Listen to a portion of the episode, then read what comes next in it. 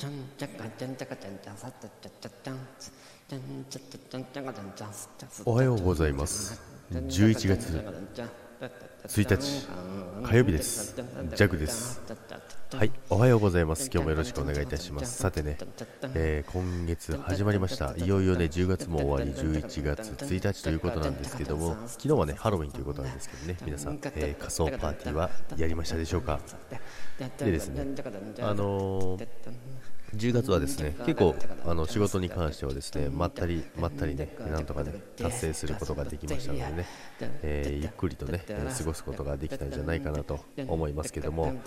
でね今月はですね、まあ、今月はちょっとねえー10月よりは忙しいかなという感じなんですけどもでですね今日は、えー、非通知設定または非通知とはということなんですけどね、まあ、たまにありますよね非通知。あの非通知あると思うんですけどもあのダメだ。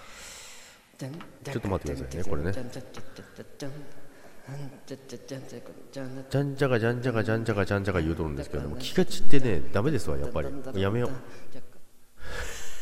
気が散ってねこれダメです。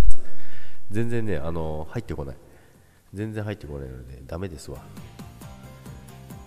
はいということでね、えー改めましてあこっちの方がねやっぱり喋りやすいですわ。あの新しい BGM をね使ってたんですけど、まあ、昨日も使ってたんですけどねあの惑わされますね。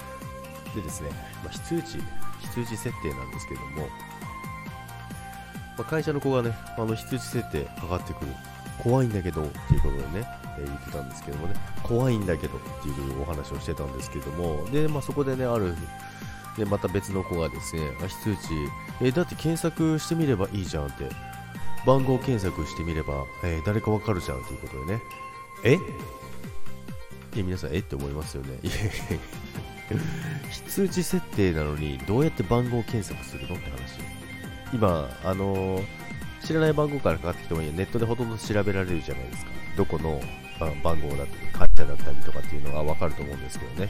非通知設定をね番号検索すればいいじゃんって。どないすんねんっていうね。どういうことやねんっていう話なんですけども。まあねそんな子もいたり。でその当の本人がね続いてですねでこれ非通知設定あの履歴のところのね非通知設定というところを押して折り返し電話すれば分かるんじゃないの？おいおいおいおいうちの会社大丈夫か？って思いましたね。履歴をね、まあ、履歴残るじゃないですか。履歴残るからその非通知設定のボタンを押せば、まあ、リダイヤル。普通だったらね番号出たり名前が出たりのところを押せば確かにリダイヤルできます。でもその非通知設定ね非通知って出てるところをね押せばねかかると思ってるんですよ。まあ初めてですよこんな子は。大丈夫か？大丈夫なのか？っていうねお話でございます。いやもう本当にびっくりしましたもう2人ともね音ボケでですね音ボケ通り越してますよね。非通知番号検索すればいいじゃん。非通知の、えー履歴をね押せば折り返しできるんでしょ。そんなわけあるか？っていう話なんですよ。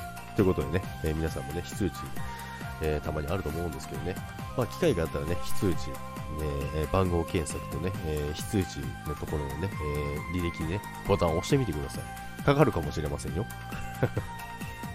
ということでね、11月もよろしくお願いいたします。それでは今日も、キンキン、いってらっしゃいませ。バイバイ。